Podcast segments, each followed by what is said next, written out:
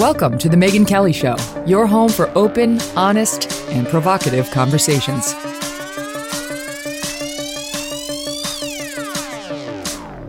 Hey everyone, I'm Megyn Kelly. Welcome to The Megyn Kelly Show.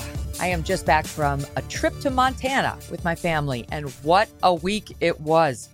Can I tell you, I love Montana and I love a mountain vacation in the summer. We spend our summers at the Jersey Shore, where my husband has a lifetime of friends and memories, and it's absolutely great. Love, love, love our friends down here. But the truth is, I'm not a beach person. I don't like the sea or the sun or the sand or the sharks or the bugs. And I love that my family loves it. But I, at heart, am much more of a mountain gal. From the time I was a little girl growing up in Syracuse, New York, to right now, what I've always really wanted to be was a cowgirl. I wanted to have a horse. My mom told me I was going to get one if I moved from Syracuse to Albany when I was 10, and she did not provide. and this trip, I even managed to find a semi replica of the little shirt that I wore for an entire year of my young life around 1976, complete with cowgirl fringe and snaps. It was amazing. For those of you listening to this, you can check it out on YouTube where I have post, well, I, will, I have posted the, the similarity in the shirts. Score. I also changed my teeth since then.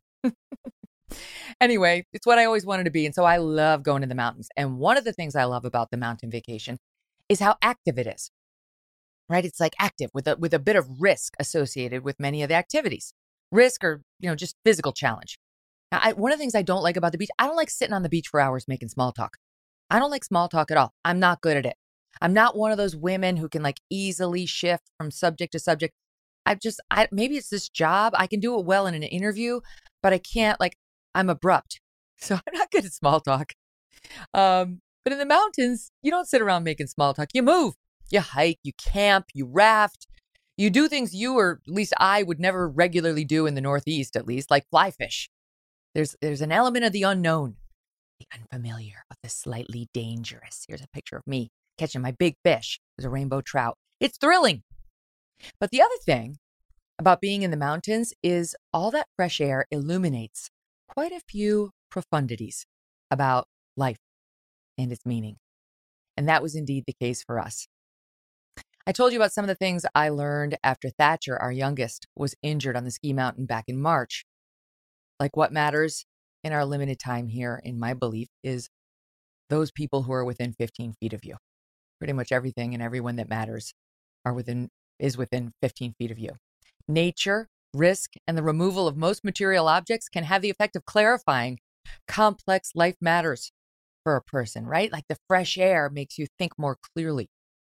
And when we got there last weekend, the first thing we did was immediately go on an overnight camp. We rode horses, all five of us, about two hours to the campsite.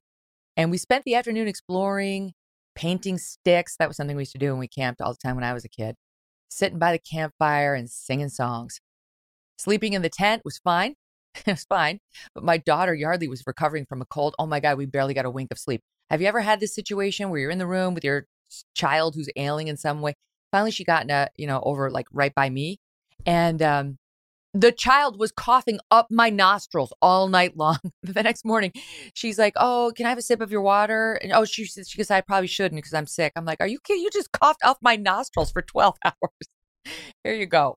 But you know, I'm sure you've been there if you have kids. Uh, riding horses in Montana, by the way, is nothing, nothing like riding them in the Northeast. Before we went out there, we took our kids for a lesson. Uh, they haven't done a lot of horse riding. My daughter's done a little bit more than my sons, but we took him for a lesson. We went out there. This is in New Jersey. It was one hour, split between three children, walking around a corral on one horse, led by a rope by like the owner. it was like that is not horseback riding. it was a totally experience out west where they do make you sign a waiver, but they're not, they're like, yeah, you don't need to wear a helmet. Nobody really wears one. You can just wear your hat, cowboy hat. We did make our little guy wear one. Um, and you're jumping through like creeks and rivers. Your horse is like up to its belly trying to get through the water. You're going up these steep, steep inclines and steep, steep declines on like rocky ground where the horse could slip it. I mean, it's scary. It's scary, but everybody does it. And uh, there's sort of a lifetime in their their life of experience telling you this is relatively safe. Uh, later in the week, we went fly fishing, which I absolutely love. I showed you my rainbow trout, but that was not the most exciting thing I caught. I cast my little fly fishing line into the water. I got something on it. I pulled, I pulled, and do you know what I pulled up? I pulled up a three foot snake, a snake on my fly fishing rod. I managed to capture a picture of it after we got it off of the rod and reel. Um, we were there out there with like a guide to show us where to stand and how to do it because I don't really know how to fly fish. And he was helping my um, soon to be sister in law, Sharon, at the time. So he, he couldn't see me. So I'm screaming, going, Oh my God, I got, I caught, I caught a snake. And the guide, of course, is like, You didn't catch a snake. I'm like, I caught a snake. He said, You sure it's not a twig? I said, It's moving. It's squiggling on the line. It's not a twig. So the guy came over and got it off and I said in the retelling, I was going to say he defanged it. So he def- defanged it, though it was only a garter snake. So. anyway, believe it or not, mine was not the most exciting fly fishing adventure in the family. My son Thatcher was out there fishing, and this is, you know, Montana and Alaska are the only two states with grizzly bears. They also have black bears. And apparently, they also have blonde bears because here is the blonde bear. This is a growing black bear. Um, he saw, look at this. It's a small guy. The guy thought maybe this was like a teenager, you know, like a, if it were a cub, it would have been with its mama. But when they get a little bit older, they leave their moms. And there he was swimming right by my Thatcher in the water. Crazy, crazy stuff. Then came ziplining, whitewater rafting. By the way, we used Montana Whitewater for both excursions, and I definitely recommend them. And no, they're not paying me to say that; they're just great. Um, so you know, it's always hard to find. Here we are on the whitewater raft. Uh, both, both just great experiences. One day we hiked a mountain and I said to my kids when we got to the top, look around. This is the closest you will get to God in your lifetime. And that is how it felt serene, beautiful, picturesque, quiet, clean. I mean, truly God's country. You take a deep breath up there, you exhale, you look around. You don't you don't get closer to God than that. You just don't. I fired up some John Denver on my iPhone, another thing from when I was little and we camped. And we sang a bit and we held hands and we said a prayer. And that was as good or better than any mass I've ever been to at connecting me to the other side, to what matters, to a power higher than myself. One of the blessings we experienced was that my brother and his fiance were able to join us for most of the trip. Now, I have not done a week's vacation with my brother uh, since we were still under our parents' roof. He lives down in Atlanta. Uh, he's five years older than I am. He is whip smart. His name's Pete. He's incredibly funny, big personality, big personality.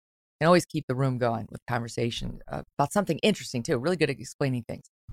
He's a businessman who's personally faced the ups and downs of running a small business throughout Obamacare, the COVID nonsense, inflation, all of it. And I've learned a lot from him in terms of what's in the news and how it affects real businesses, real people, and in terms of my own life and lessons. Like, do not throw a sneaker at your older brother, or he may grab you by the head and shoot water up your nose from the kitchen sink. we were like oil and water when we were growing up. It's possible I occasionally pestered him, but we have since become very close. He coaches middle school football in his spare time. He loves sports. He loves gambling, poker, his family, his friends. But he is not a guy who takes a ton of physical risks. He's more of a cigar loving golf course guy. So getting him out on a whitewater raft was a feat. And while he admitted not really wanting to do it, he and we all absolutely loved it. We laughed, we screamed, we got scared, we felt relieved, we mocked each other, we supported each other. We had a grand adventure together. The kind of thing you remember long after the fact, right? The, the kind of thing that bonds you to one another, whether it's your dear brother or it's your sweet, loving husband or it's your fun children, all of whom are experiencing this thing together. Now, there was this moment where we were going down a calm part of the Gallatin River. And the guide was telling us that sometimes it's so easy to make conversation with the group in his raft that a guide will forget to pay attention to what's ahead rocks, sharp turns, and so on. He said the simplest but most, most important rule of his job is don't forget to guide the boat. Don't forget to guide the boat. And it occurred to me, and I told him at the time, the same applies to parenting. And it's true, right? These kids, whether it was Pete and yours truly growing up in upstate New York, figuring out the rules of life or brother and sisterhood, or my own kids now, ages 12, 11, and 9, they, they have such strong personalities, likes and dislikes, and character traits, which I believe undoubtedly they enter the world with. But there is some room for guidance, for a push now and then. Doug and I considered not doing this trip after Thatcher's injury in March. He's all healed up now, thank God, with a clean bill of health. He had to go three months with no contact sports. He had to sit out PE. He had to not do a bunch of stuff. We limited our travel and all that, but he is great. He's all healed up and his spleen is 100%. But, you know, we're still, we, we, worry. We worry. Mountain vacations do, as I said, have some inherent risk in them, and we've had enough hospital drama to last us for quite some time. But the solution we already knew and wound up realizing again to seeing one risk turn south is not to avoid other risks. Risk is a part of life, especially well considered risk, right? Was, this, this wasn't reckless stuff. As a parent, you guide the boat. You try to keep the child off too rough waters, but you don't leave the river. You don't pull the boat. We climbed a very rocky mountain one day, and falling on a rocky mountain trail in the winter in his snow boots was how Thatcher injured his spleen last spring and almost lost it. And when we navigated up that rocky mountain this time in the summer, we held his hand, and a little walking stick, and showed him the way. And he was a little scared, but he did it. He made it to the top, and at one point, we snapped a photo of him, this one here, wearing his little cowboy hat. Made it safely. And it felt amazing. So Thatcher climbed the mountain, and all of us, including Yates and my daughter Yardley, who you can see in this zip lining video, is now at age 11 as tall as I am and is absolutely loving life. Uh, got on the zip line, 60 feet in the air, and zipped away. And we managed the bears and the snakes and the white waters joyfully and with a zest for life that fresh air and new experiences bring out in us all. And when we got on the plane and headed back east, carrying on all of our bags, of course, that's obvious, we all felt a little stronger, a little braver, a little better, more connected to God and to each other. And that's a lot to get out of a week's vacation. And I am grateful.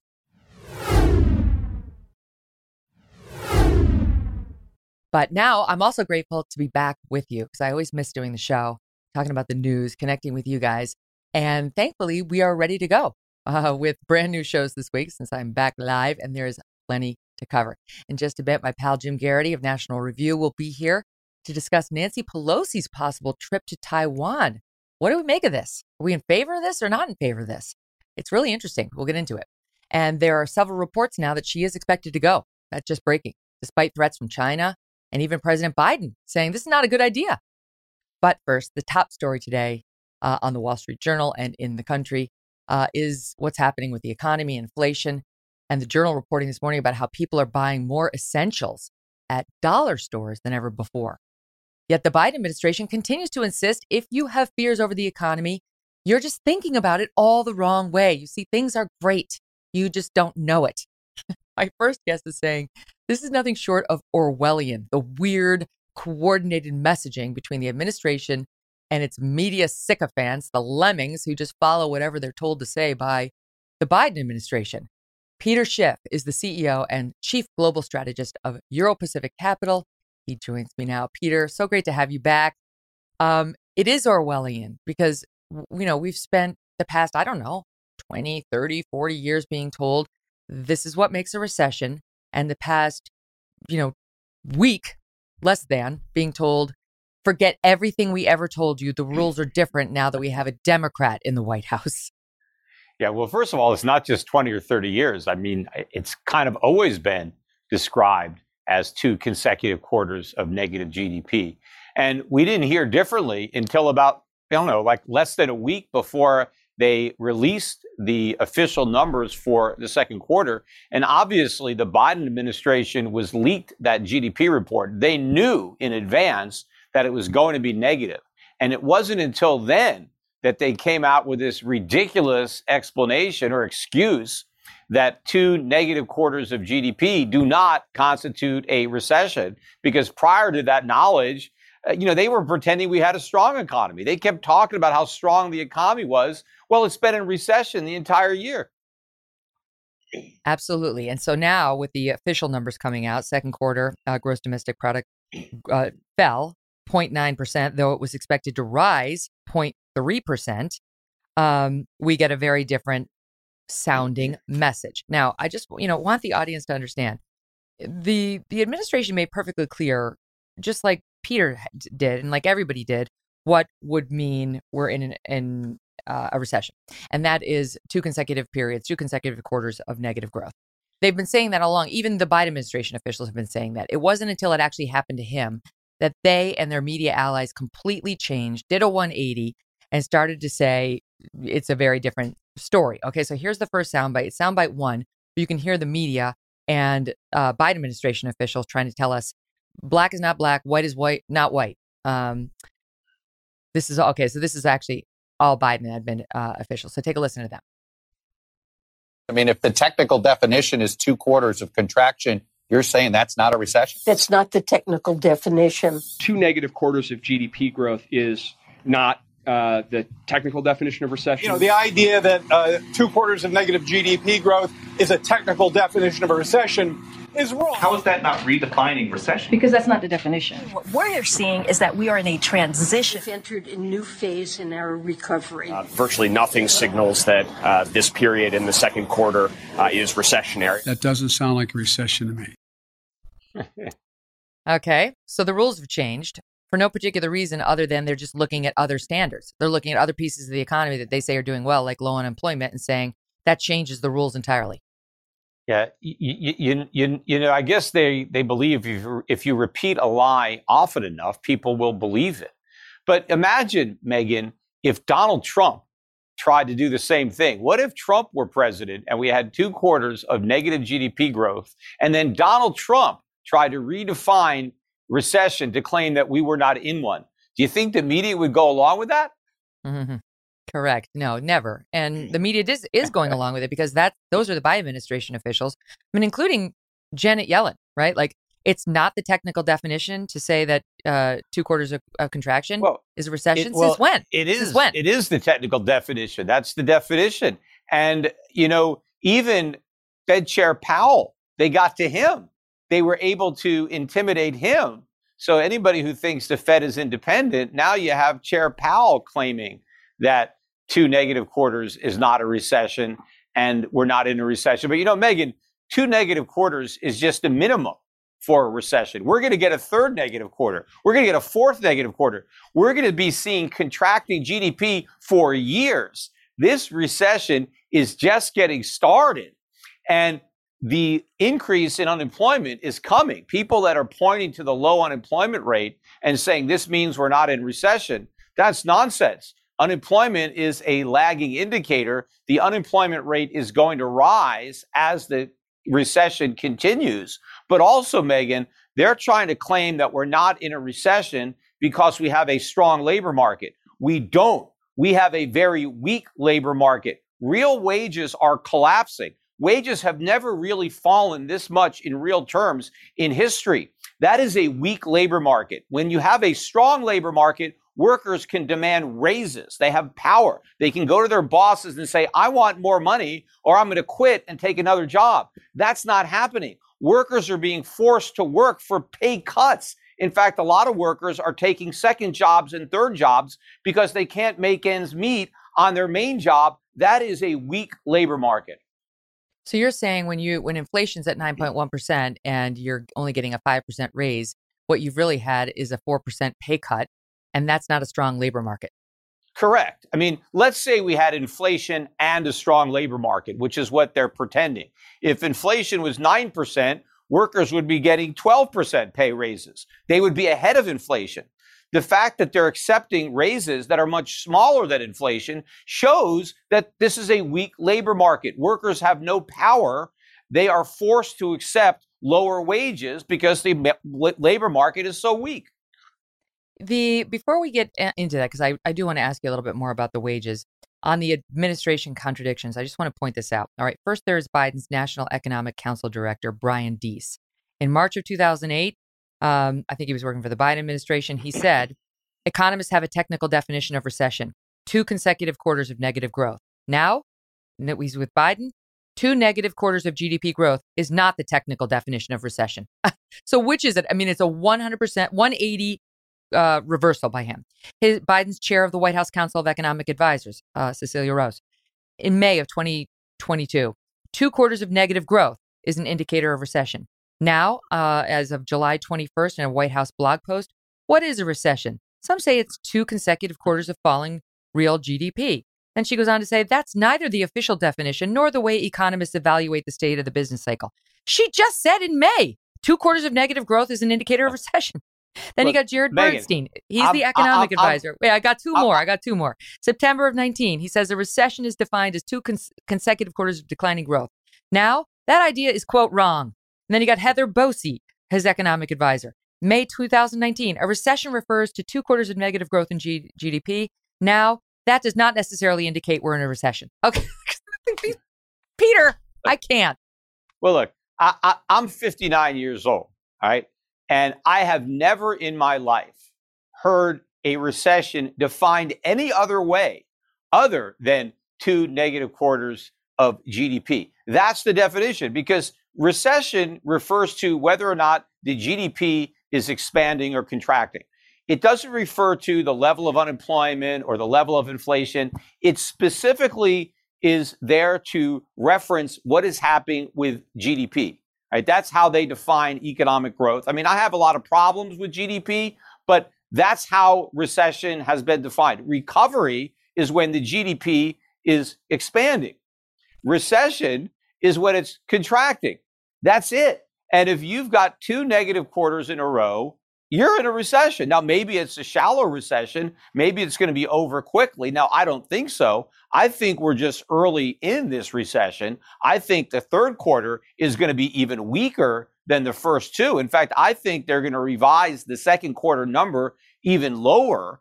And I was not surprised by that negative number. I expected it. And in fact, last year, I expected the first quarter to be negative. I was forecasting that the U.S. economy would be in recession in the first half of 2022 back in mm-hmm. 2021. And by the way, back in 2021, I was also forecasting that re- inflation was not transitory and that it would get worse. I said inflation would strengthen and the economy would weaken. We would have stagflation. And that is exactly what we have. You also said that Elon Musk would not buy Twitter and that if he did do it, it would be an economic mistake for him. And we had you on for both of those. And it turns out you were right about those predictions. So just as a side, as an aside. All right, let me. Well, let that me was an easy you, one. well, I mean, you kind of stood alone on it. So to your credit, you were right. Um, let me ask you about this. I don't totally understand it, but I would like to. Uh, in the Dispatch, uh, which is a news service, right leaning, Jonah Goldberg and others, um, they're talking about the the employment numbers and worker compensation. Okay, and how it rose. Worker pay rose 5.1% in the second quarter, which was not enough to mat- match inflation, as you and I just discussed. But they say, but that's strong growth beat economists' predictions. Then they conclude as follows that is likely to make the Fed uneasy because it hints at the possibility of a wage price spiral, meaning when companies pass on the expense of higher wages to consumers by raising prices, motivating these consumers to seek still more pay raises and kicking off a vicious inflationary cycle. Can you can you opine on this wage price spiral and are indeed employers passing yeah. on these higher wages to consumers in the form of the, prices? The wage price spiral is another fiction created by government in the 1970s to try to blame the private sector for the inflation they created. Inflation mm. is not created by workers demanding raises. It's not created by companies raising prices. It's created by the government expanding the money supply. That's the literal definition of inflation. It's an expansion of the money supply. It's the money supply that is being inflated. And when you inflate the money supply, prices go up. Wages are just another price. They are the price of labor. But just because nominal wages go up 5%, if inflation is 9%, that doesn't mean workers are ahead. And in fact, the wage number is likely accurate. The price number is not. The real increase in consumer prices is probably 18%, not 9%. That means real wages are collapsing. You know, and that's one of the reasons that in the most recent economic data that we got last week, the savings rate is now at the lowest level since mid 2009. It collapsed down to 5.1. What was happening to the economy in mid 2009? We were in the Great Recession. So the last time we had a savings rate this low, we were in a huge recession. Why is the savings rate so low? Because the recession is forcing workers to dip into their savings to pay their bills because their pay increases aren't enough. Mm.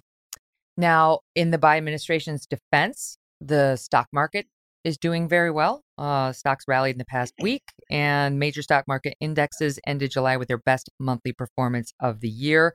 The S&P 500, the Dow scored their best month since November 2020. Nasdaq's best monthly performance since April of 2020. So those are good things. And and well, Joe Biden. Not, not. Well, you know that's what that's Joe Biden would like you to look at the stock market now as one sign that he's doing better than you than we're being told. Well, and he basically Megyn, came out. We're in a bear yeah, market. The bear market rally notwithstanding, we're still in a bear market. But um, the only reason the stock market has rallied is because the economy is so weak. See, what's driving the stock market rally is the idea that because the economy is so weak, the Fed is going to pivot, that the Fed is not going to keep raising interest rates. It's going to be forced mm. to stop hiking rates and maybe oh. cut rates to stimulate the economy. So the reason the stock market has rallied is because we're in a recession. So it's hard mm. for Biden to kind of point to the stock market as indicative of his success when it actually is indicative of his failure. Oh, that's fascinating. Okay, here's what he says. He says, number one, um, we have a record job market at 3.6% unemployment. That's like their biggest argument is that very few people who want jobs don't have one. We've created, he keeps saying this, 9 million new jobs so far just since I've become president. He credits himself for every job people left and then refilled after the COVID lockdown opened up. Uh, businesses are investing in America at record rates, foreign businesses and so on. He points to this CHIPS Act he's doing where we're investing in semiconductor investments, trying to make more of those here domestically, which is a bipartisan push. And we'll get to the so called Inflation Reduction Act that Manchin just agreed to in our second block. So let's table that one for, for the moment. But what do you make of 3.6% um, unemployment? We've created 9 million jobs, and businesses are investing in America, and all of that puts the lie to the word recession. Yeah, look, Biden just lies. I mean, that's what he does. I mean, that should be no surprise. They they lie about everything. At least he's consistent in that. Uh, but sure, the official unemployment rate is 3.6 percent, but the unofficial rate is much higher than that because there are a lot of people that are not employed but are not counted as being unemployed, and we still have a very low labor force participation rate. And so I, I, look at that number as kind of being a meaningless lagging indicator. It is about to rise because, you know, Megyn, a lot of companies were reluctant to lay people off over the past six months. They were hopeful that what they were looking at was a temporary downturn. They were hoping that inflation was transitory, that we would avoid recession because employers don't want to lay people off. It's expensive. You know, you train people, you invest money in your, your workers. You don't want to just get rid of them unless you really know you need to. But I think now that the economy is so bad and it's obviously getting worse, I think a lot of these companies that were holding on to their workers, I think they're going to start letting them go. And so you're going to see a big increase in layoffs. We're already seeing that in first time jobless claims, which are now above 250,000. They actually peaked above 260,000 the prior week. This is the highest since the fall of last year. That's a leading indicator, unlike the unemployment rate, which is a a, a lagging indicator. And the idea that Biden created any jobs, I mean, that's ridiculous. He didn't create anything. You basically had a bunch of jobs before he became president where we told all the workers temporarily leave your job, go home, don't work. We're going to pay you a bunch of money not to work. So sit at home and stay at home. Now Biden walks into office and now we tell all those workers, hey, you know the jobs that we told you to leave? You got to go back to them. So people are going back to the jobs they temporarily left. And now Biden is saying, oh, look at me. I created all these jobs. Right. He hasn't created anything. Right. If, I, I'm sure if Biden wasn't president, we actually might have actually created jobs. Instead, because of his policies, we probably have fewer jobs, and the jobs that we have pay less. It's definitely a sleight of hand. Even I can see that as a non-economist. It's pretty, it's pretty simple. But this, uh, I, I mean, uh, the biggest headline while I was away was clearly this, uh, this Manchin deal on this ill, ill-named Inflation Reduction Act. And there's a lot to say about this. I've, I've been fascinated to see like what it's going to do to corporations in terms of their taxes, what it's going to do to people earning less than 200,000 in terms of their taxes, how much money is going into what Michael Shellenberger describes as not green technology, but brown technology of uh, solar and wind, which has enormous consequences to the environment and otherwise that, that we're just pretending doesn't exist. And yet it appears likely to pass. So, what's that going to do to everybody's wallet that's already suffering? And what's it going to do uh, with respect to their the Democrats' electoral hopes? Because get shoring up their very green left I mean, I guess may have been a problem for them, but they're they're really lagging in the middle. So we'll see whether um, politically that's going to help them or not. But we're going to talk about the economics of it when we come back with Peter right after this very quick break. Don't go away.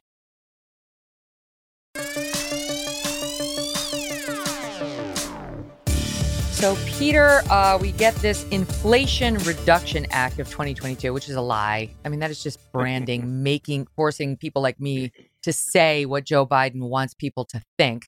But I'll I'll tell the audience honestly, that's a lie. It's not an Inflation Reduction Act. It's a gift to Biden's green energy supporters who wanted him to do something, anything on wind and solar. And now you have, um, you know, folks like the Times referring to this as like the largest legislative climate investment the U.S. has ever made. It aims to reduce carbon emissions by roughly 40% by 2030, which it won't do, say independent experts. Uh, roughly $30 billion in credits for domestic manufacturing of, quote, clean energy components, including solar panels, wind turbines, batteries, and so on. Um, and it does. I mean, the one good thing about it that Michael Shellenberger has been pointing out is it does also include some uh, credits for nuclear, so that's good. Uh, like it, they seem to be getting a little bit more open-minded to the fact that nuclear is also a clean energy. It's true clean energy, but that doesn't offset any of the financial problems associated with this enormous spending bill at a time when we're already suffering from record inflation due to too much government spending, due in large part to too much government spending. And the taxes in here on businesses are pretty staggering, not to mention what they say will be the taxes on people who make under $200,000. The Congressional Joint Committee on Taxation says taxes on those people are, are going to jump $16.7 billion uh, in 2023. So there's this will be a huge tax hike on people earning under 200. Your thoughts on it? Well, you know, it's unfortunate that we don't have a law that requires truth in legislating. But, you know, if you want to know the effect of any kind of bill that Congress is, you know, going to pass or the president's going to sign, it's easy. You just look at the title and you just think the opposite. so th- this so bill is true. titled the Inflation Reduction Act. That means the bill is going to make inflation higher. That's always the case, right? If they have a tax true. simplification plan, it's going to make the tax system more complicated. It's always the opposite. And that's exactly what this bill is going to do. If it's signed into law, it will make inflation worse. Inflation will go up, it will not go down. And that's because you do not fight inflation by increasing government spending. You do not fight inflation by raising taxes on businesses. Because when you raise taxes on corporations, businesses, what you end up doing is getting less investment and you reduce supply. So less stuff gets produced, and that puts more upward pressure on prices. When the government spends more money, that's more demand, and that's putting more upward pressure on prices. The only legislation that the government could pass that would reduce inflation would be significant cuts in government spending, right? That would reduce or eliminate the budget deficits so that the Fed no longer had to monetize them.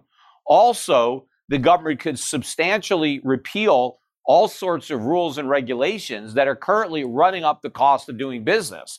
And so, if they reduce those costs, then businesses could pass on those savings to their customers. If they want to try to go after taxes, after inflation rather, through tax hikes, the only tax hikes that might work would be taxes that are targeted to the middle class and the poor because you have to reduce demand. You have to reduce spending. Obviously, if you if you raise taxes on the middle class, they have less money to spend. But they're not going to do that. And of course, I don't prefer that. I would rather have government cut spending.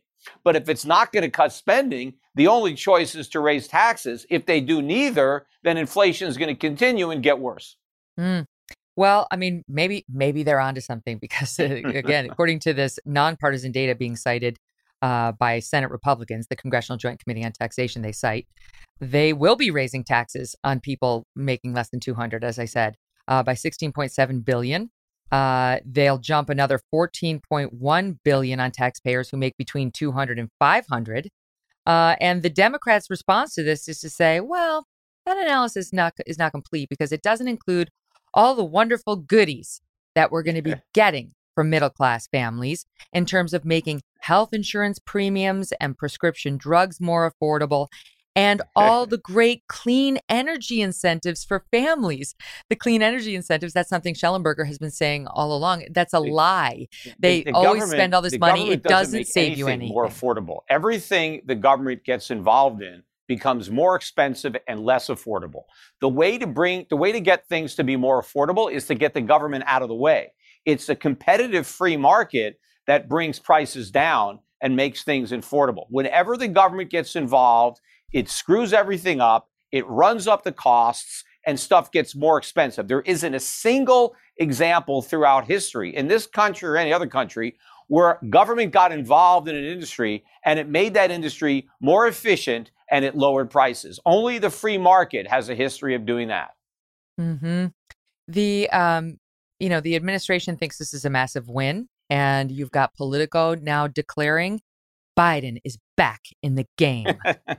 They say the president is suddenly on the verge of a turnaround that the White House believes could salvage his summer and alter the trajectory of his presidency. All he needs to do now is close. And that means getting Kyrsten Sinema to sign on to this and then to take the victory lap that the media will be all too happy to provide him. all Biden is doing and the Democrats, they're taking advantage of the fact that the public is upset about inflation. So they take a bill that is not going to reduce inflation, that will actually make it worse, they name it the Inflation Reduction Act. And now that they have an act with a title that nobody wants to vote against because everybody is in favor of reducing inflation, and then they load it up with a bunch of pork. And that's mm-hmm. basically what this is. It's an excuse to enable the Democrats to get all this pork barrel legislation passed by promising the public it's going to lower inflation when it's actually going to make inflation higher. They have, um, just to put some numbers on it, Wall Street Journal editorial board out very much against this bill for many of the reasons you cite. They say if their aim is to, to reduce inflation by chilling business investment and the mm. economy, nailed it. Uh, 433 billion in climate and healthcare spending. Uh, I mean, it's sort of like what's the healthcare spending doing in there? 615 billion in new taxes and drug price control quote savings.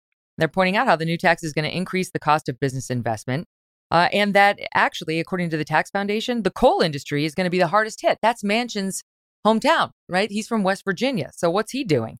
Uh, that companies are going to get tax credits for spending on wind, solar, minerals, as I mentioned, nuclear, yes, quote, sustainable aviation fuel, and so on, electric vehicle charging stations. Um, but that they say the Biden administration is using regulation to essentially mandate that automakers churn out electric vehicles, and now the taxpayers are going to subsidize that yeah. cost, uh, which they yeah. can ill afford to do. You know, the best thing that happened to the Biden administration is that Joe Manchin stopped the Build Back Better bill. Because you imagine how much worse things would be if that thing had been passed? Mm-hmm. Well, I mean, he seems to be saying this is a mini, mini Build Back Better, but that it's much better than Build Back Better. That well, people are going to like it, it more. It's it's it's it's less worse. I wouldn't say that it's good, but yes, it's not as bad. And I think there is a lot of pressure uh, on Manchin with the midterms coming up to kind of play ball. I mean, after all, I mean, he is a Democrat. I mean, so unless he's going to switch parties, I mean, he's got to throw him some kind of a bone. Mm-hmm. Uh, so it looks like uh, he's going to cave on this, but it's well, not nearly you, as bad as the bill that he blocked. That's for sure. What, what do you make of the 15% corporate minimum tax, which is what they're going to do? They want to raise revenues for the legislation by raising, you know, the 15% well, corporate minimum tax, and, and they say tax. that's going to raise 313 billion through 2031. Yeah. I am uh, so opposed to any of these minimum taxes because we have a corporate income tax, and if a corporation doesn't have any tax, it's because it doesn't have any taxable income. So you can't say, "Hey, you didn't make enough income." So we're going to tax something that isn't income and call it income so that we can force you to pay 15% on it. I think the whole thing is mm. illegal. I think it's unconstitutional. I think if you have an income tax and you have, you know, brackets, and if a company doesn't make enough income to be subject to the tax, well, then it doesn't have to pay the tax. But of course, personally, I would abolish the personal, the corporate income tax. I don't think we should have any corporate income tax because corporations don't pay taxes. They're paid by shareholders, they're paid by their workers, and they're paid by their customers. The corporation itself doesn't pay anything. So why not eliminate the corporate tax altogether and just have one level of taxation? You know, on the shareholders when they get their dividends or their capital gains, they're already taxing the workers on their paychecks. The customers pay taxes. They have their own income taxes. Just get rid of the corporate income tax. We shouldn't have it. Now, of course, if it was up to me, we'd have no personal income tax either. I, am a, I'm opposed to all forms of taxation based on income. I think it's a unconstitutional tax. I think it's a destructive tax economically. Uh, but you know, certainly it makes no sense to have a corporate income tax if you already have a personal income tax. Hmm. Well, um, we'll see how the public feels about this and whether they agree with Politico that you know Biden's back and uh, Democrats are feeling a new sense of optimism going into the midterms if this gets through as it's expected to. Though you know, there's still some questions given Sinema and so on.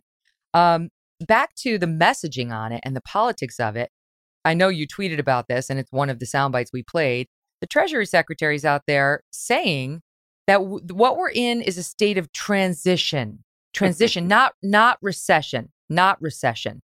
And um, I saw you saying something to the effect of, "Okay, we're now at the point where um, you've got the Treasury Secretary suggesting that oh, recession is just a it's just a transitory thing. It's like yet another well, stage of our recovery. That's what she wants us well, to believe. Well, they said the same thing about inflation, right? They like that word transitory. Inflation was transitory. The recession is transitory. It's not even a recession. We're just transitioning. They're, they're right. We're transitioning from growth to recession. That's what that what that's what the transition was. And now we're in recession. We've been in recession all year, and the recession is going to get much worse now that it's officially begun. And, you know, the Fed is still hiking interest rates. Inflation is still pushing prices higher. Uh, so there's no reason for the economy to strengthen. All of the forces that have been pushing the economy down are accelerating and are going to bear even harder on the weakening economy. Okay, which leads me to does this work? Because if you look at how people are feeling about the economy, they're getting it. They they mm-hmm. understand it's not good. And just the, some of the latest numbers there, they polled consumer confidence, Gallup did recently, and it's hit its lowest level since 2009 in the economy. 85% of people surveyed also predict things are about to get worse. They know it's bad and they know it's getting worse. And so I wonder, you know, how how how do you square that circle, right? Yeah. Like, look, they can't just stand up there like saying duck, over and over, walks like a duck and quacks like a duck. It's a duck. The last time consumers were this pessimistic, we were in a recession. Also, look at Joe Biden's approval rating, just hit a new low. I think it's down to 38. But if you yeah. look at his average approval rating for the first six quarters of his presidency, it is the lowest of any president in history. Yeah. So, why is Biden so unpopular? Maybe it's because the economy is in recession. And maybe the fact that he's denying that is going to make him look even worse in the eyes of the voters. At least he could do is be a Bill Clinton and feel and feel our pain. But instead, he's oblivious to the pain. He's telling people that there is no pain. Well, no. I think there's going to be a lot of pain for Democrats at the polls in November because I think this strategy is going to backfire. Here's what uh, I think it was Biden uh, said: If you ask people how they're doing, they say, "Great, I'm doing well." If you ask people how, if you ask people uh, how's the economy doing, they say, "Oh, it's terrible." So he thinks he's going to benefit off the fact that most people, you know, he believes are employed. He believes aren't feeling the pinch. Well, why if no most people aren't feeling the pinch, why are they all shopping at the dollar store now? Where they used to be, what? What? it's not like they were all at the the most fancy store on in town. They were they were at like um, you know, Target, right? But well, now they can't afford Target. So why so if they're all so jolly about their personal circumstances, why do we see this number from Gallup and why do we see the Wall Street Journal report on the dollar stores? Well, I think Biden has a biased sample. He's probably asking his buddies that work in Washington D.C. and people in the Biden administration, and yeah, they're doing good. They've got you his know fat son. government paychecks. They're living off the public trough. Uh, so all the people that Biden is talking to, yeah, I'm sure they're doing great. But he's not talking to real people uh, who are struggling uh, with collapsing real wages, with depleted savings, uh, watching their grocery bills, their gas bills, their rent, their mortgage payments, their insurance costs, everything is going up. And again, people are struggling, having to take second and third jobs. You have a lot of people who are no longer retired because they can't afford retirement anymore. So now they're being forced to take these low paying jobs. Uh, you know, th- this is a horrible economy. The bad news is it's going to get a lot worse. What about what about gas prices? Because they've fallen. They're down now 422 a gallon, which is still astronomical, but it's not as bad as it was a couple of months ago. And the administration has been touting that as, see, we're making progress, withhold judgment. Well, you know, nothing goes up in a straight line. I mean, oil prices have pulled back. They're going to make new highs. And remember, we are dumping millions and millions of barrels of oil into the market out of the strategic petroleum reserve. Well, at some point, that reserve is going to run dry. there's going to be nothing left to sell. And then we're in a lot of trouble because then mm. prices are going to skyrocket. And that's going to happen anyway once the dollar really rolls over. The dollar has strengthened uh, during this inflationary period, ironically, because inflation is about the dollar losing purchasing power. But on international foreign exchange market, the dollar has been bid up because people are optimistic that the Fed will succeed in getting rid of inflation with rate hikes, and that's pushed up the dollar. But when the markets realized that the Fed failed, that it surrendered and inflation won because the Fed has to go back and try to stimulate a weak economy, I think the dollar is going to tank. And that's going to really push inflation up. I mean, oil prices up to a much higher level because oil is priced in dollars. And so the strong dollar has helped keep the price of oil down. but when we get a weak dollar, that's going to propel the price of oil much higher. I mean, if oil rose to $130 a barrel with a strong dollar, it could go to $200 a barrel with a weak dollar. Oh, gosh. So in our last, you know, 30, 40 seconds, um, what should people expect what in terms of jobs, housing, and overall economy? Well, as I said, this recession is going to get much worse. Inflation is going to keep uh, driving prices higher. Uh, rates are going to go higher. That's going to increase the cost of servicing debt and, and further undermine the economy. Plus, higher interest rates are another cost of doing business that has to get passed on. Uh, uh so the economy is going to get worse. The housing market, obviously, if you look at home prices, even adjusted for inflation, they're at all-time record highs. They're higher than they were at the peak of the bubble back in 2006. Uh, and so housing prices have to come down. In real terms, they will come crashing down. It's always hard to say what will happen in nominal terms because there's going to be so much inflation. But I think that as the recession gets worse, inflation is not going to go away. A lot of people think that the recession will at least cure the inflation problem. It won't. It's actually going to make the inflation problem much worse. So uh, think about what's coming. It's going to be mm. even higher inflation and a much worse recession. A lot of people that have jobs now are going to lose jobs. But even the people who Got don't it. lose their jobs are going to have to deal with significant pay cuts. Thank you for being here, and we'll do it all over again soon. Don't go away. Jim Geraghty's up next. Will Speaker Nancy Pelosi be making a stop in Taiwan tomorrow, despite warnings from China and her own party and president urging her not to do it? certainly looks that way. Here to discuss that and plenty more in the news is Jim Geraghty, senior political correspondent for National Review. Jim, so good to have you back. How are you? Always happy to be with you, Megyn. I've been listening to the editor's podcast while I've been on vacation. I know Rich has been gone, and uh, you've been doing a great job manning the fort. They gave you the keys to the podcast studio. You said you did a great job. Thank you. And I basically told all of our, you know, uh, panelists, like, look, just pretend this is weekend at Bernie's. Rich is away, Charlie's away. Where it's you know we're gonna we're gonna have a raging kegger. It's just gonna be absolutely out of control. And if this podcasting studio is still standing at the end, that's a good sign. We got through it okay. okay. Speaking of weekend at birdies, I'm sorry to begin this way, but you just led me into it so beautifully. Something's wrong with President Biden. Something's definitely wrong with President Biden. The latest is his the White House put out like some speech of him that they controlled, and you can see. First of all, they need to bring back the guy that they used for the January 6th hearings, who was the ABC News executive. He knows how to cut a video together. The the people at the White House helping Joe Biden do not. Look at this jump cut, James Goldston. Look at this jump cut. Look at the difference between Biden in the first part of this and the and Biden in the second part of this. It's almost like you know when they take the horse to the Kentucky Derby and the illegal trainers stick it with some sort of like a amphetamine and suddenly it's like oh i'm awake. I got this. Watch and to the listeners at home see if you can tell the difference in where it shifts. But get access to good jobs and training affordable housing food and medical benefits. All these steps will reduce crime and prevent crime from happening in the first place. And my Safer American plan is part of my administration's relentless efforts to invest and empower Black communities to be architects of their own future. Jim, his eyes are all slit. He's leaning. He's he's like leaning forward on the desk. He can barely hold it together. And then suddenly it's like, Secretariat, okay, I'm ready. I'm awake. I'm back. I was going to say for all the uh, listeners out there, I'm sure you have your own Media Matters for America tracker.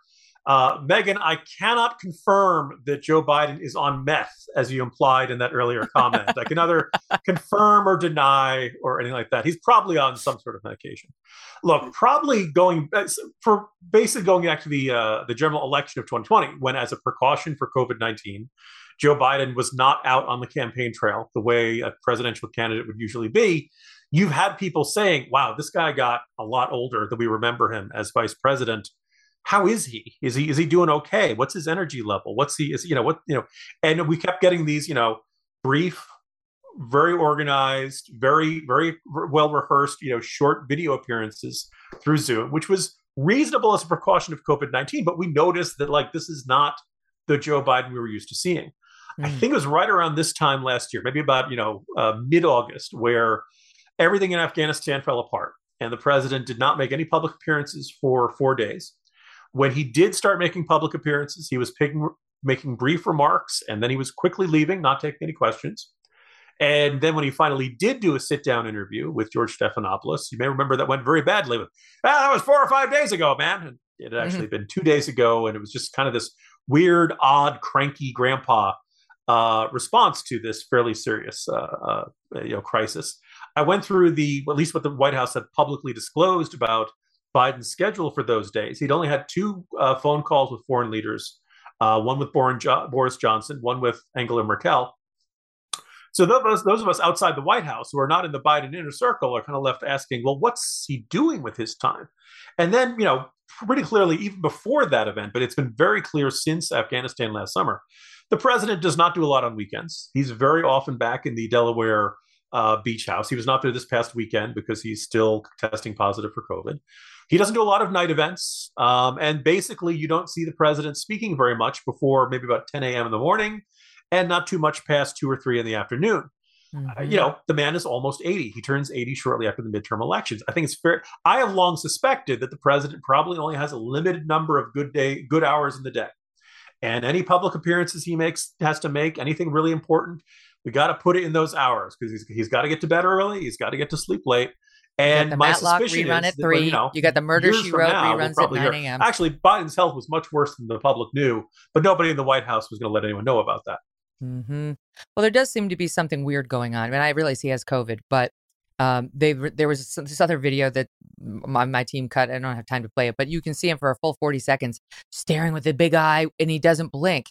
And it really does sort of have the feeling of, is he on something? Because that's not normal to go 40 seconds yeah, without I mean, blinking. that, maybe that's some reaction to the COVID medication or something. But I think, look, most of us uh, either have elderly parents or elderly grandparents. We've seen people who are, you know, getting into the late 70s, into their 80s. And uh, I don't want to reuse the Dennis Miller joke about Ronald Reagan, where I don't even let my dad use the, the TV remote control anymore. I don't want him having his finger on the button. But Mm-hmm. you know, the presidency is a really tough job, and it's not the sort of job where you can organize around that. Apparently, the the, New, the closest the White House has ever come to admitting that Biden's age is an issue was when they said he couldn't do the Europe trip and the Middle East trip back to back, and it would have been right. ten days. And look, that's that's you know ten days of overseas travel is a lot for for anybody. But on the other hand, they keep telling us the president is in tip-top shape, and I think what the, But wait, probably the most but- glaring and irritating example of this was the White House press secretary Karine Jean-Pierre uh, saying that she has a hard time keeping up with Biden. oh, Now, I think she's in her early 50s. She seems to well, be. she, she should be fired. Then she should Biden's be fired. 79. Don't tell me you can't keep up with a near octogenarian.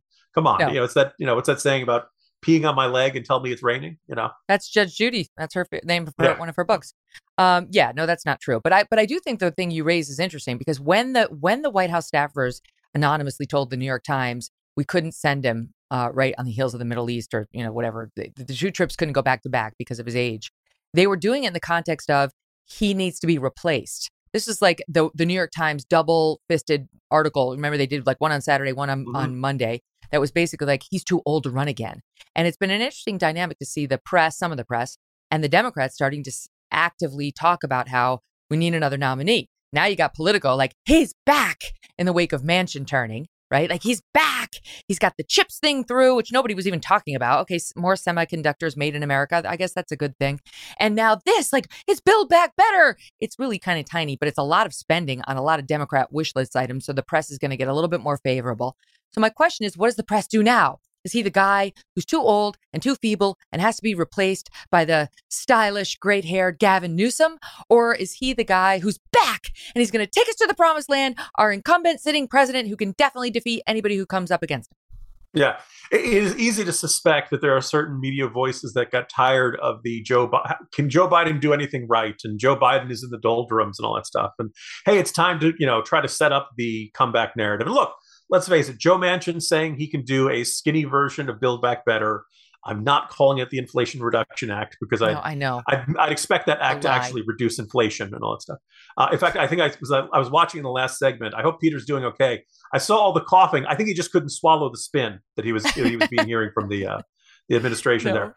Look, you know, he, uh, it was very interesting to see. But when you know when I wrote this after Afghanistan, saying something's wrong with the president, we're you know he shouldn't be this away from the cameras during a crisis. He's not taking questions. Some you know this this is not normal for a president. We all know it was like what 90 some days 100 days before he did a sit down interview and then he did it with um, uh, jimmy kimmel you know that that famed Yes. newsman with all the tough questions you know He barely you could made tell it through. this is a guy who's close to 80 years old is not have the energy level he used to and you know when he says he doesn't remember um, the chairman of the joint chiefs of staff or a secretary of defense telling him to keep the bagram air base open. He could be lying. He could be just kind of cover, trying to cover his butt and spinning but also maybe the president doesn't remember what he was briefed in certain circum you know not too long ago. I, this is one of those things where biden says he doesn't recall hearing that. I might believe him. Maybe he didn't hear it He- himself. So it's I've long had a theory, Jim, that Yeah. um, the reason Kamala Harris speaks like she's speaking to a third grader whenever she's explaining anything is because of the practice with him. Like that's how she speaks to the president. She's this is just how she's become used to addressing anybody and everybody. I was on vacation, but I do want to spend a moment on her comments to this. It was like the, a Roe versus Wade. Uh, you know, people upset about Dobbs and the reversal of Roe versus Wade, and I guess that there were some blind people in the group. And now we've gotten to the point where you, we no longer have to say our pronouns. We have to describe ourselves physically. Here was the latest example from the vice president of that, SOT 6. I am Kamala Harris. My pronouns are she and her. I am a woman sitting at the table wearing a blue suit. I'm, I love this. I'm going to start this. I'm going to be like, I am a six foot two Brigitte Nielsen imitation with this double D breast. I'm like, why not? Okay, I like I appreciate there's a blind person, but like blind people are not running around being like, I need everybody to describe everything to me. They they have found ways of dealing with their challenges the same way deaf people have. Like, eh, there's just no identity now that can't be swept into. I, as a good person, meaning Democrat, will do the extra, will go the extra mile to make you feel comfortable, unlike the evil Republicans who won't speak this way. Yeah, it does feel like there's something weirdly condescending, although I hadn't thought about it uh, until you mentioned it, Megyn, That you know, I go. Uh, my name is Jim Geraghty. My pronouns are "What the heck do you think?" And I am strikingly handsome. And uh, yes, my my weight is just what it should be. Don't worry. Um, but, you know, look, I, I, suppose there's this. I, I one, you mentioned the idea of the Biden comeback story. Do you notice like every three months or so, we get a Kamala Harris got off to a rough start, but now it's the turnaround. She's got a new team around her because there's always new staffers coming and going.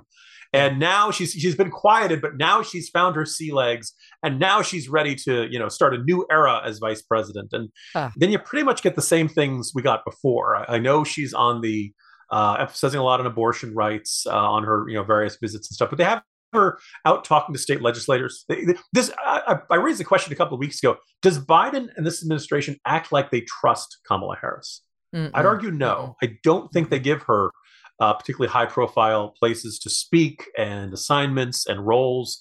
Um, and I, I think it's kind of fair to ask whether the Biden inner circle, who did not like the way she went after him in that very first debate way back at the beginning of the Democratic primary in 2020, I wonder how many everybody, how much everyone forgot, uh, forgave her. I wonder how much everyone is ready to see her as part of the team. It certainly does not act like you know. For all the talk, apparently Biden doesn't even have the weekly lunches that he had with Barack Obama. And so I, you kind of, for those of you who might have this, maybe it's a suspicious um, way of thinking that in the end, Biden saw Kamala Harris as just a way to get elected. That yeah. basically, I promised I was going to elect an, select an African American woman. She's the you know most high profile one there is. I'll go with it, but I don't really plan on using her as a key asset in this administration. If he had that mentality, what would be different? She was she reminds me when I was on Fox News, there were certain people who Roger Ailes loved from like his olden days, you know, d- doing politics and so on. And uh, they weren't all older; they some of them were younger, but they, he just had sort of his cast of favorites who he he was loyal to, but he didn't want to hire for jobs on Fox News. And hmm. we called them must dos.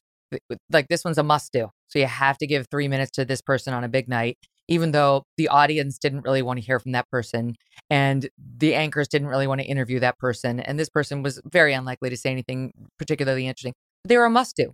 And she's a mm. must do. You know, he said he was going to elect a woman or uh, run with a woman, and she's a woman of color, and so much the better. And so she's a must do who he didn't really like because she called him a racist. And now their relationship and the press coverage of her is reflecting it. Megyn, I'm going to share something with you and and uh, only those those few people who are listening right now. That'll probably be embarrassing for me, but uh, I think it's just a useful indicator of the career trajectory of Kamala Harris.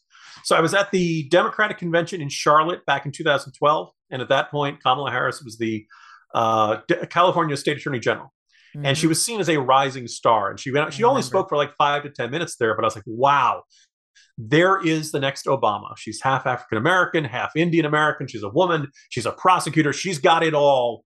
Great. We're going to be dealing with another Obama clone, uh, except feminine this time for another. And then once she got to the Senate, if you go back, you watch that that speech. It was a you know, perfectly fine, very impressive five to ten minute remarks. And then somewhere along the line, by the time she got to the Senate, she had lost whatever charm that she had had. Or maybe she just wore out her welcome. Maybe what she had was five to 10 minutes of good material. And then once you've heard it over and over again, she always feels like she's the kindergarten teacher speaking to the slow kids. Hello, everybody. Mm-hmm. We are going to talk about the law today. You know, this this uh, inadvertently condescending tone when she isn't getting into the fortune cookie hallmark card. You know, we are the ones who are the ones that we have been looking for the we. You know, this this this like verbal circle that she ends up going in, um, which is it's been very interesting to watch. I mean, the Biden presidency has not been really good for any of the Democrats. Uh, it's certainly not like it's you know her approval rating is actually lower than Biden's. And the interesting thing is, is that you mentioned the New York Times coverage and political coverage that talks about will the Democrats be running Biden in 2024? You don't see a lot of people saying, oh, it's automatically going to be Kamala Harris. This is not a question. I mean, look, there's a reason Gavin Newsom is running ads in Florida. There's a reason uh, J.B. Pritzker is doing events in New Hampshire and Iowa and places like that. All of these guys are just waiting for the opportunity to fall into their laps for Democrats to say, okay, Biden's too old. Harris, we have no faith in. Jump ball, who wants it? And all these guys are kind of elbowing it to be in position to uh, get it if the opportunity arises. Mm-hmm. By the way, before I can't move on from her uh, meeting on Dobbs and her obsession with identity without pointing to yet another attendee there who this is how this is. I mean, you go to a Democrat gathering now, not any normal Democrat, but like woke Democrats, and this is what you're going to be subjected to. This is SOT 7. Thank you, Ravini, and thank you, Madam Vice President. My, my pronouns are she, her. I'm a white woman with long brown hair. I'm wearing red, um, a red dress, and I'm wearing a see-through mask so you can see my red lips. Oh my God. see-through mask so you can see my red lips. Okay, then you're not mask compliant, lady. I mean, this is this is how they are. Like, shut up. And you know what? I bet she'd do that even if there weren't blind people in the room, Jim. That's how it is now.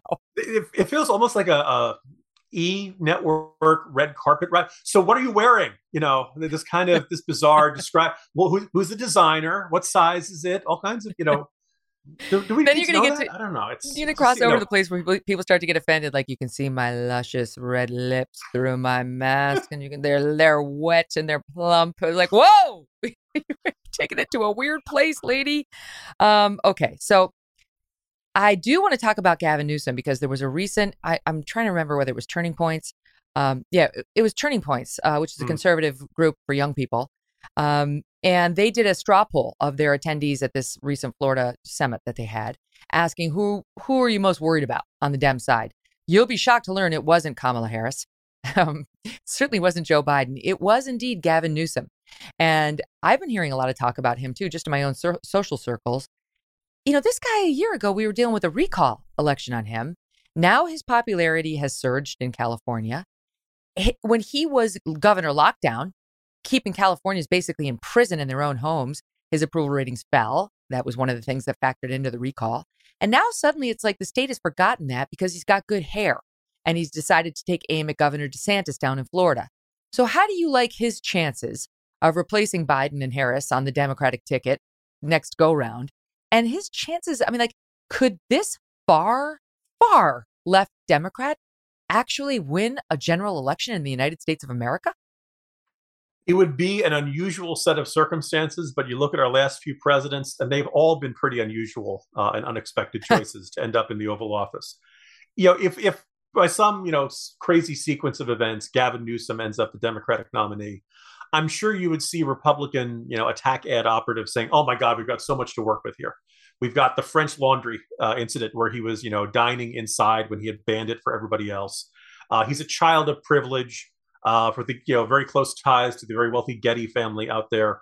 Um, there are other California progressives who are members of minority groups who look at him as basically, you know, uh, Gavin Newsom is everything they said Mitt Romney was back in 2012 this child of privilege, this guy who's basically had every office handed to him on a silver platter, uh, extremely wealthy, well connected, you know, and all.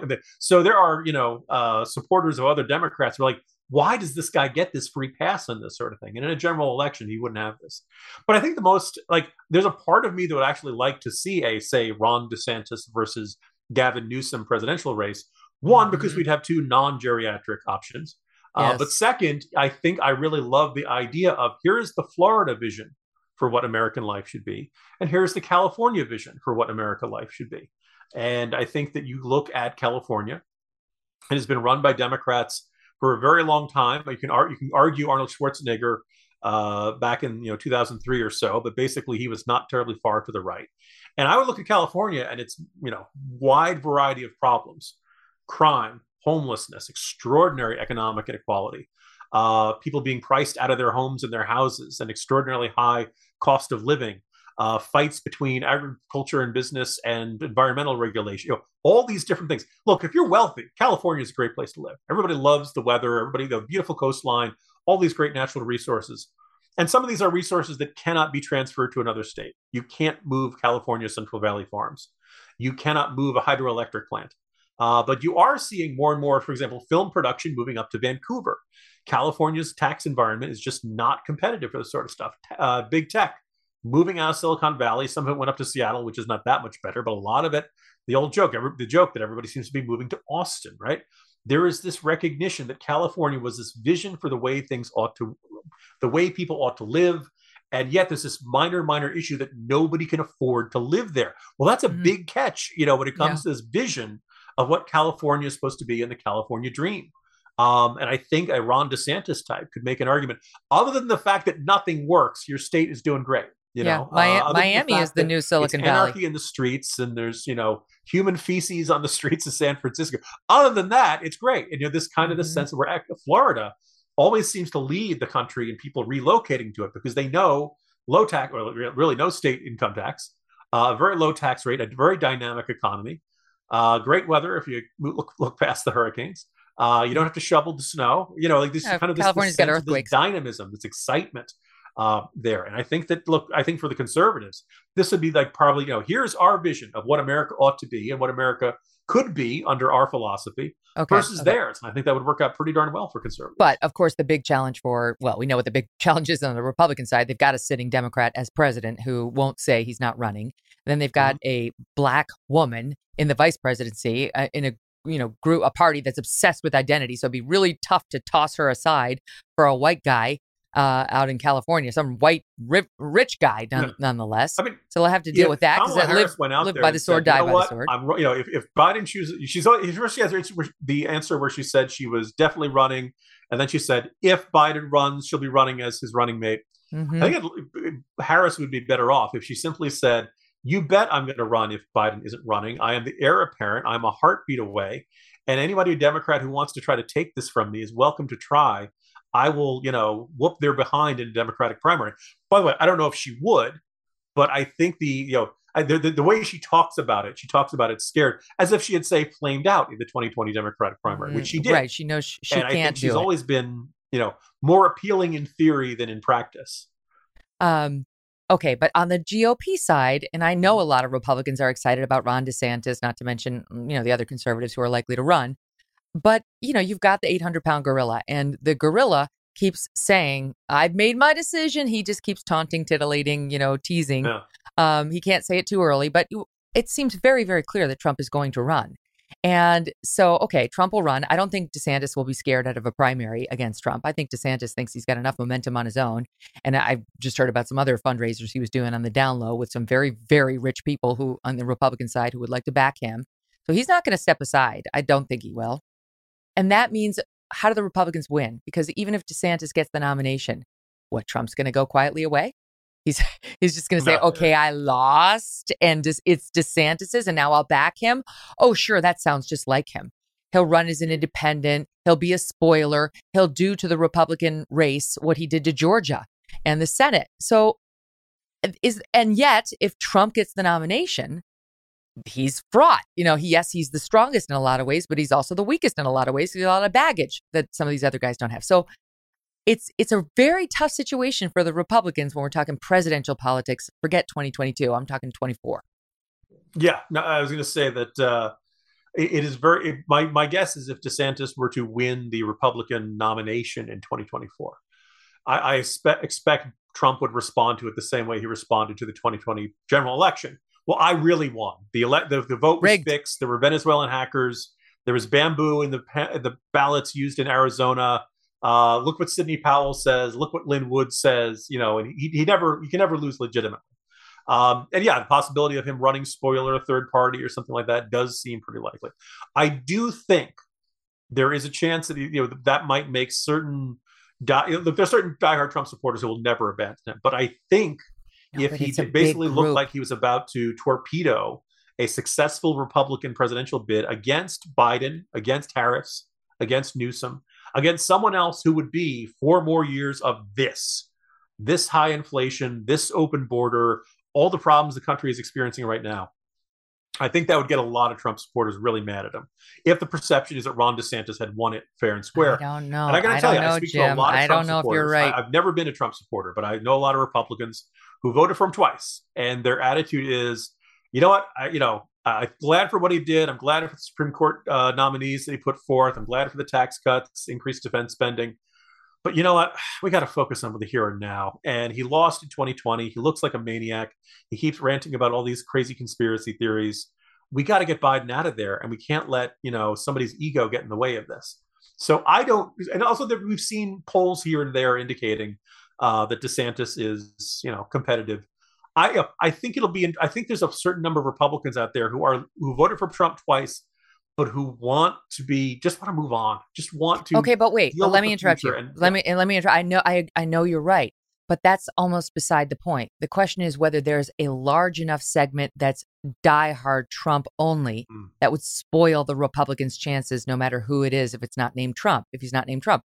It's not a, about whether lots of Republicans don't want Trump. It's about is the is the diehard Mm. Trump faction big enough to ruin it if the GOP selects somebody other than Trump.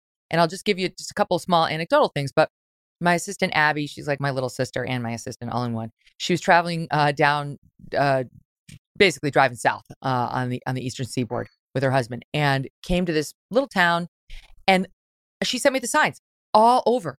They've labeled themselves Trump Town, Trump ice cream, Trump hot dogs, Trump everything. Like he's not even running. He's not. He hasn't been president in a couple years.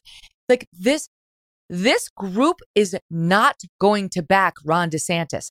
And when Trump says he cheated, it was rigged, they are going to believe him the same way as they have believed everything that he has said because they trust him. It's it, it's a it's a special relationship.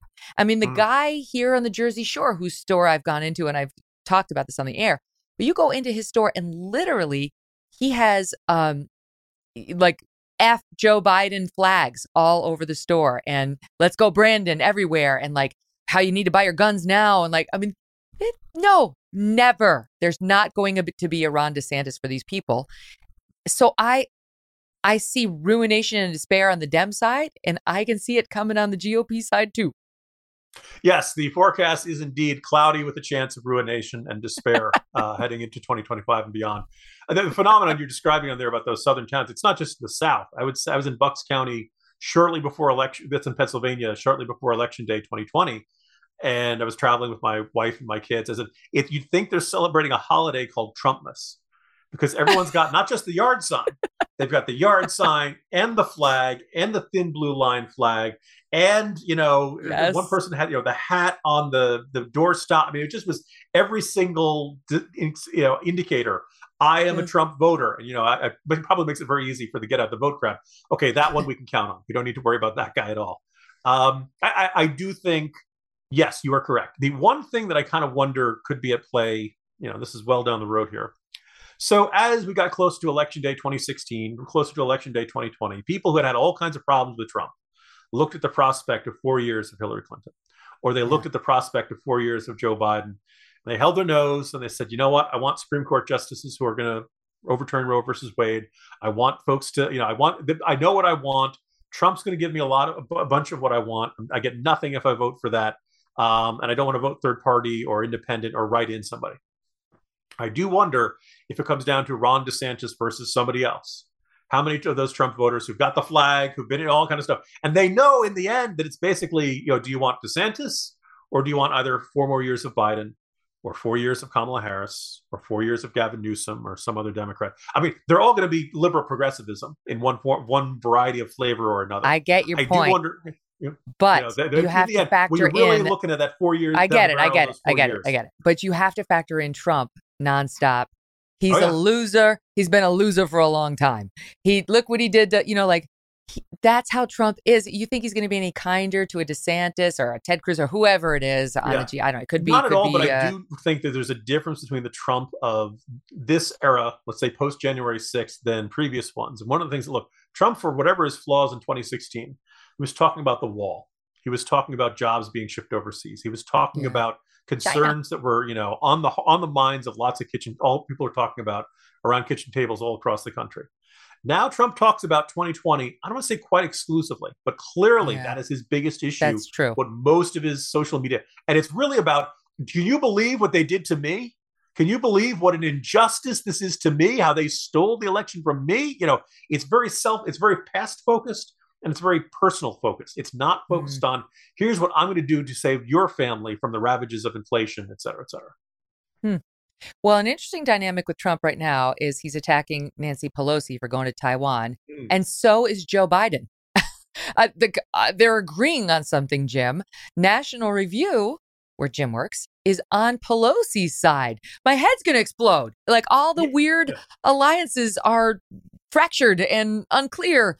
And that's where we will pick it up right after this quick break. More with the one and only Jim Geraghty. So now we get the news that Nancy Pelosi will go to Taiwan on her trip overseas, and she was asked not to do it by the by the president. Um, top Democrats came out and said don't, and reportedly even the Pentagon said please, please don't. we have a policy with respect to China and Taiwan of strategic ambiguity, where we're not supposed to really say what we want and kind of stay out of it, but everybody knows we don't want China to take over Taiwan, invade Taiwan. Um, even though the president has explicitly said, if you invade Taiwan, we're going to back them mil- militarily, which is not so ambiguous. Okay, so she says, I'm doing it. And I actually didn't know about her history actually going to Tiananmen Square shortly after it happened and like speaking up for human rights. So good on her for that. And I'm I I'm kind of inclined to side with you guys on like why shouldn't she go? Like why should we be letting the Chinese tell our Speaker of the House, whatever you think of Nancy, where she can and cannot travel with a congressional delegation? We're the United States of America. Like, shut up, sit down, we'll do what we want. But then I don't want another war. And China's a little nuts, and they do very provocative things when you upset them. I don't know. So, why did you guys side on on the uh, in the place of she should go? Sure. Well, it's worth noting none of us are used to being in the position of praising Nancy Pelosi. Right. Very, and very I was weird. kind of struck by, I went through the comments on my piece. I know people say never read the comments, but I often do. And, you know, we have a very right of center conservative readership, and all of them kind of had this same tone of, I can't believe I'm saying this, but go, Nancy, go. Mhm. Uh, the edit- editors did put forth an editorial that said Nancy Pelosi must go to Taiwan. And no, it did not say underneath and stay there. Um, we are kind of in this this bizarre, Implied. and I, I think it is fair to ask. I've seen this from Allahpundit over at Hot Air and a couple other commentators, which are basically in the vein of, what do we get out of this? Uh, it's very clear what Nancy Pelosi gets out of this. No House Speaker has been traveled to Taiwan since Newt Gingrich back in the 1990s. Um, and I, you know, she probably almost certainly is not going to be Speaker starting in January next year. Mm. So if she wants to not quite make history, but have this as a capstone to her career as Speaker of the House, I think most of us would say, fine, she should go do that. At minimum, once she decides I'm going says I'm going to do this, and China says, oh no, no, you better not. And they even some of the more hyperbolic and hyperactive state propagandists say, well, you know, if she goes, it's seen as a you know, she'll be traveling on a military plane.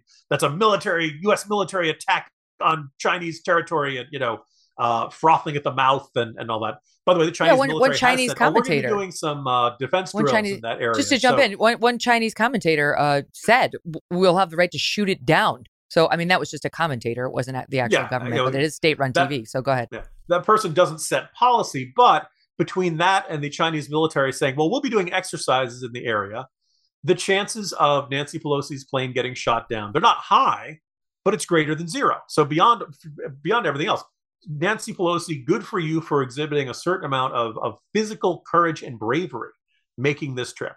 But I think, as you kind of alluded to there, Megyn, it's absolutely once China says you can't do this, we have to say yes, we can. We're a sovereign country. We make our own decisions about where our uh, elected leaders wish to go. They do not have a right to blockade or to attack those flights or anything like that. I don't think China is going to shoot at the plane. Dear God, that would be a terrible uh, escalation if it did. I think they'll probably find some other way to uh, rattle the saber and or mess with you know U.S. in, in one form or another. Um, I, you know, a- after COVID nineteen, what are they going to do to us that could be that much worse? I, I sometimes I feel like. Mm. Uh, but all in all, like, look, the, the, once once they made this an issue, well, then we can't back down. Otherwise, I think it was, you know, there were some Democrats who told Nancy Pelosi not to go, but one of the uh, Senate Democrats who said she should. Uh, Robert Menendez of New Jersey, another guy I'm not used to praising, um, said that once China gets a veto over whether U.S. officials can visit or not, well, then they do control Taiwan. And then the next question is so what happens if they say, don't send U.S. diplomats to Taiwan, don't send U.S. commercial flights to Taiwan? One of the more intriguing options, by the way, was the suggestion that Nancy Pelosi should travel to uh, Taiwan on a commercial flight. That that way it's not a U.S. military flight. And you don't give the Chinese right. any excuse to declare that that's a provocation or something like that. But I think once you know Pelosi says she's going there, and China says no, you can't. You have to. Otherwise, we're basically saying that China can bully us out of doing things that we want. And I, I'm pleased to hear that as of this conversation, it sounds like she's going there, and that the Biden administration, which has said no, no, this isn't worth it, don't bother, I think it was a terrible stance for Biden to take. But he had, he had apparently this long conversation with Xi Jinping, uh, you know, a couple of days ago. For him to have a, a, talk with the Chinese leader and then say to Pelosi, "Don't go," boy, it makes him look like you know uh, an errand boy for the Chinese or something. Mm-hmm. It makes it sound like China is dictating terms and we're accepting them. So uh, I don't think this is going to escalate into World War III. If I'm wrong, then in the as the you know uh, as as we as we all die in a fireball, you can tell me I was wrong. You can say, "See, I told you so." Uh, but all in all, I think this is, you know, a dem- it, it is a demonstration of whether we are a sovereign country and whether we can visit allied nations. Yes, I, but I think the other point this illustrates is that strategic ambiguity was never a particularly wise policy because it requires us to pretend, oh, there's one China. We're just not going to say which one it is. And I think mm-hmm. everyone can kind of recognize that if this policy ever had a usefulness, it doesn't work with a more aggressive and bellicose China that we are seeing under Xi Jinping. No, it sounded like the, the the Chinese leader threatened us a bit on that phone call. Like, be careful. I can't remember what the threat was. Was something of you, you know, play with the big dogs, you're going to get bitten. Something my team will remind me. But it was fairly, you know, it, it was a fairly innocuous threat, but coming from him, maybe not so much. And then Joe Biden said, "Don't do it." And it reminded me of something of all people. Uh, Andrew Schulz, the comedian who was hilarious, was on the show a couple Fridays ago. And he said he wasn't exactly a Trump fan, but he could appreciate aspects of Trump. And he said, you know, like I loved it at I think it was like the G20 when he when you see you saw Trump emerging from behind all these no-name world leaders who never no one's ever seen and no one would ever recognize on sight. He's just like shoving them out of the way, like hand on the shoulder, shoving them back, shoving that one back, and putting himself in the front. And he was like, "Yeah, we're the United States of America. F that. We're going the front. You know, step aside. And in a way, this is kind of like that moment. I mean, Biden get, didn't get the memo, but I can I can also see that whole crowd that's been very very anti our involvement or our assistance to Ukraine, saying, "Why poke the bear? You know, we got enough conflicts going on. This is not our fight between Taiwan and China. You know, just keep your nose clean. America first. We got our own problems to worry about." Yeah, I mean, my first question for everyone is, oh, it's not our fight. What does it matter? Where does your stuff in your cell phone come from?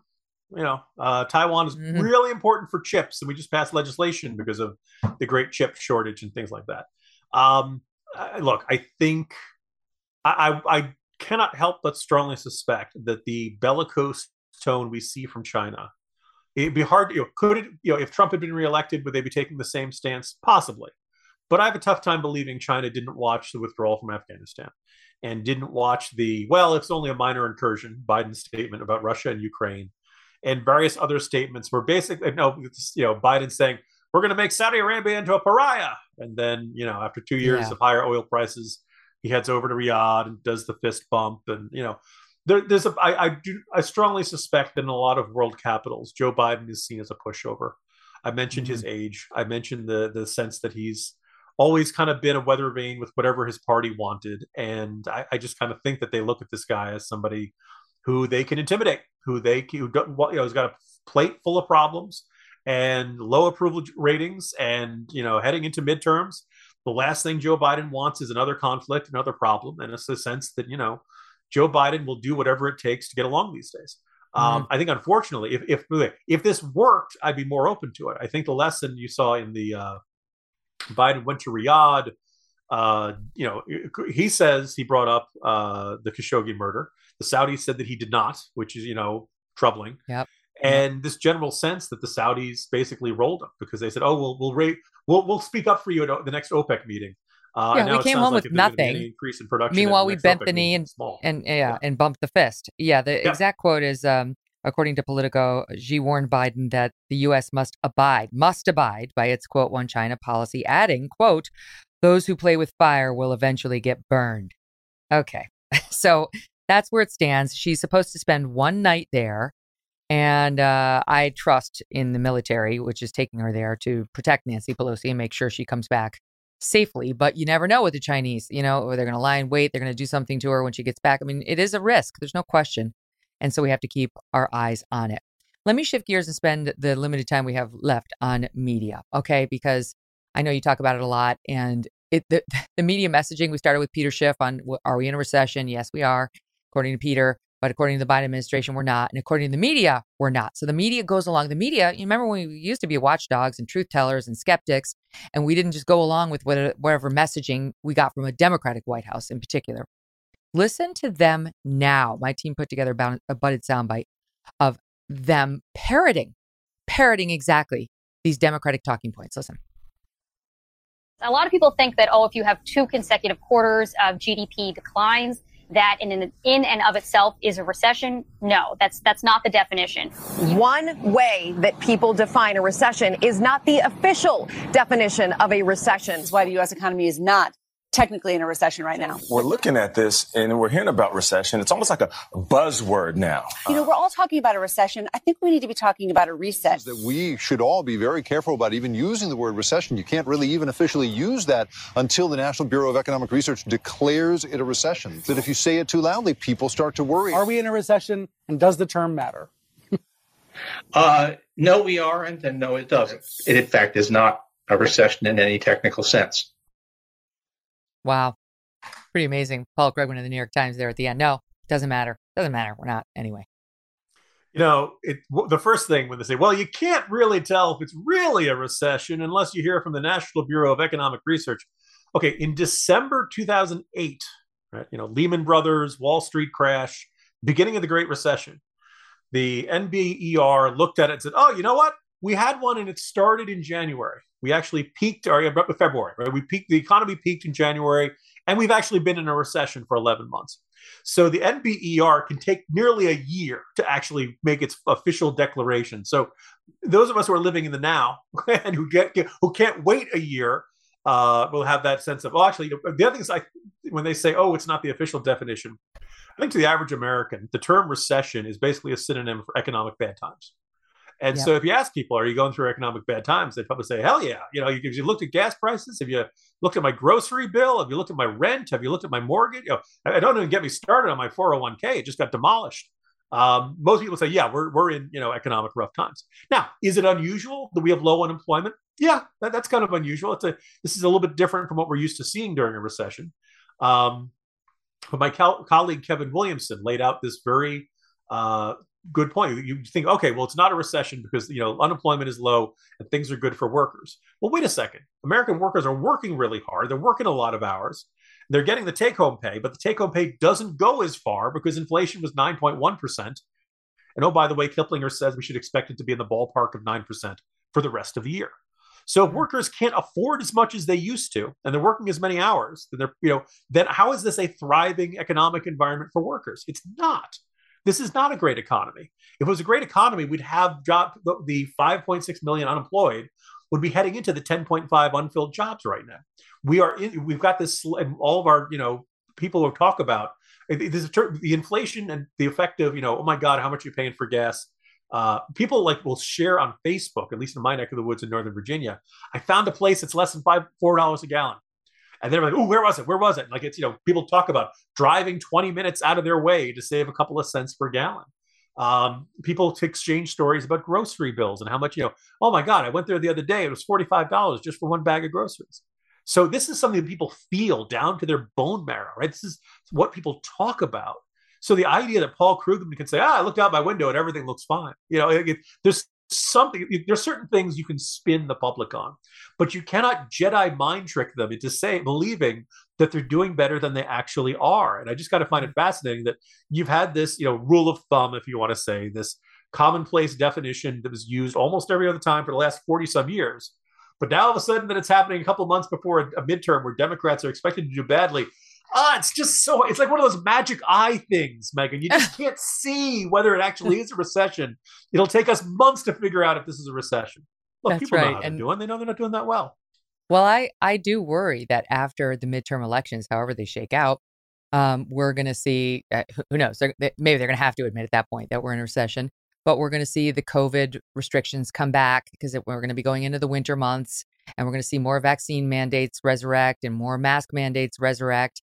And even if they lose, you know, the Democrats are going to be feeling empowered to push these policies that they think are really popular, whether it's green energy or it's COVID mandates or what have you because they still control a lot of state houses and state legislatures and so on. They're not going to lose every position of power. They are going to lose the House. I mean, I don't think any- reasonable person predicts otherwise. The Senate, less clear, but now we see their messaging, Jim. Uh, Roe versus Wade was not secure in the hands of uh, Republican appointed Supreme Court justices. Gun rights have been restored in a way that is threatening the very safety of the country. Um, the gay marriage could be in danger next, interracial marriage, all the nonsense that they've posited after Roe. And on top of that, we've gotten Build Back Better, also known as the Inflationary Relief Act, teeny tiny BBB, uh, passed. And we've got the CHIPS Act passed, where we're bringing semiconductor manufacturing back to the United States. And, you know, where we did all of our COVID relief and we're back. Like that's going to be, that's going to be the messaging going in. What they do after concerns me. But the messaging going in, you can't deny it's getting better for them. It's getting better than it was six months ago. Oh, yeah. So does it change Oh, your calculation on their chances with respect to the House and certainly the Senate? Yeah, I, I think it's entirely possible that when the last votes are counted uh, in you know in November, Democrats look kind of look around and say, ah, that wasn't so bad. Um, my suspicion is that yes, Republicans will win the House. You may not see a giant 40 seat swing like you're used to seeing in 2014, 2010, 1994, those past Republican tsunami years, in part because Republicans are starting at just under parity. They only need, I think it was you know, six seats right now. And the other point is that through redistricting, there are there are first of all, all the low hanging fruit has pretty much been picked already, and there just aren't that many competitive districts. I, I I've heard at, at, when Biden's approval rating is so low, I have a hard time believing you're not going to see a significant amount of Republican gains. But the question is, if they gain 20 seats, does that seen is that will that be seen as a big win, or will it be seen as something of a disappointment? Um, on the Senate, I'll be honest, I'm really worried. I think you've got some seriously underperforming Republican candidates like Mehmet Oz in Pennsylvania, uh, Herschel Walker in Georgia might get carried over uh, to victory by the general economic state of the country and people's worries and stuff. But you know, I don't think. I don't think I'm I'm offering any giant revelation that Walker has been underwhelming as a candidate. Um, I have questions about JD Vance about his fundraising and whether he's going out and doing enough uh, uh, campaign events and things like that. I mean, every Republican candidate out there should be running like they're ten points behind, and you know, not counting on the national political environment, not counting on Biden's low approval rating to get them elected. And I hear from enough Republicans like that. I'm not seeing that. These guys act like they're ten points ahead and everything's going to be fine. Um, You know, will will Democrats have a bad year? Sure. Uh, I do think things like the uh, Roe v. Wade will stir up the Democratic grassroots a little bit, get their enthusiasm up. But uh, really, I think Republicans could end up kicking themselves, uh, having a good year, but one a year that should have been much better. Mm, yeah, you can't can't take anything for granted. And plus, we still have, I think it's 99 days from today uh, until the midterms uh, kick off. So anything could happen. Jim Geraghty, always a pleasure. Thank you so much. And again, great job last week. If you haven't checked out the Editors Podcast, you are missing out because it's a great group and and in good hands, being led by Jim Geraghty last week. Thank you, Megyn.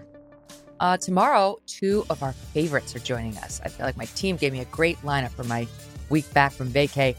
Victor Davis Hanson is with us. I'm like, he's so brilliant. He's like, with all due respect to all parties, he's the new Charles Krauthammer. Like what he says, I just hold on to and I repeat it to myself and I think about it later. He's that kind of commentator, as you know, if you've heard him.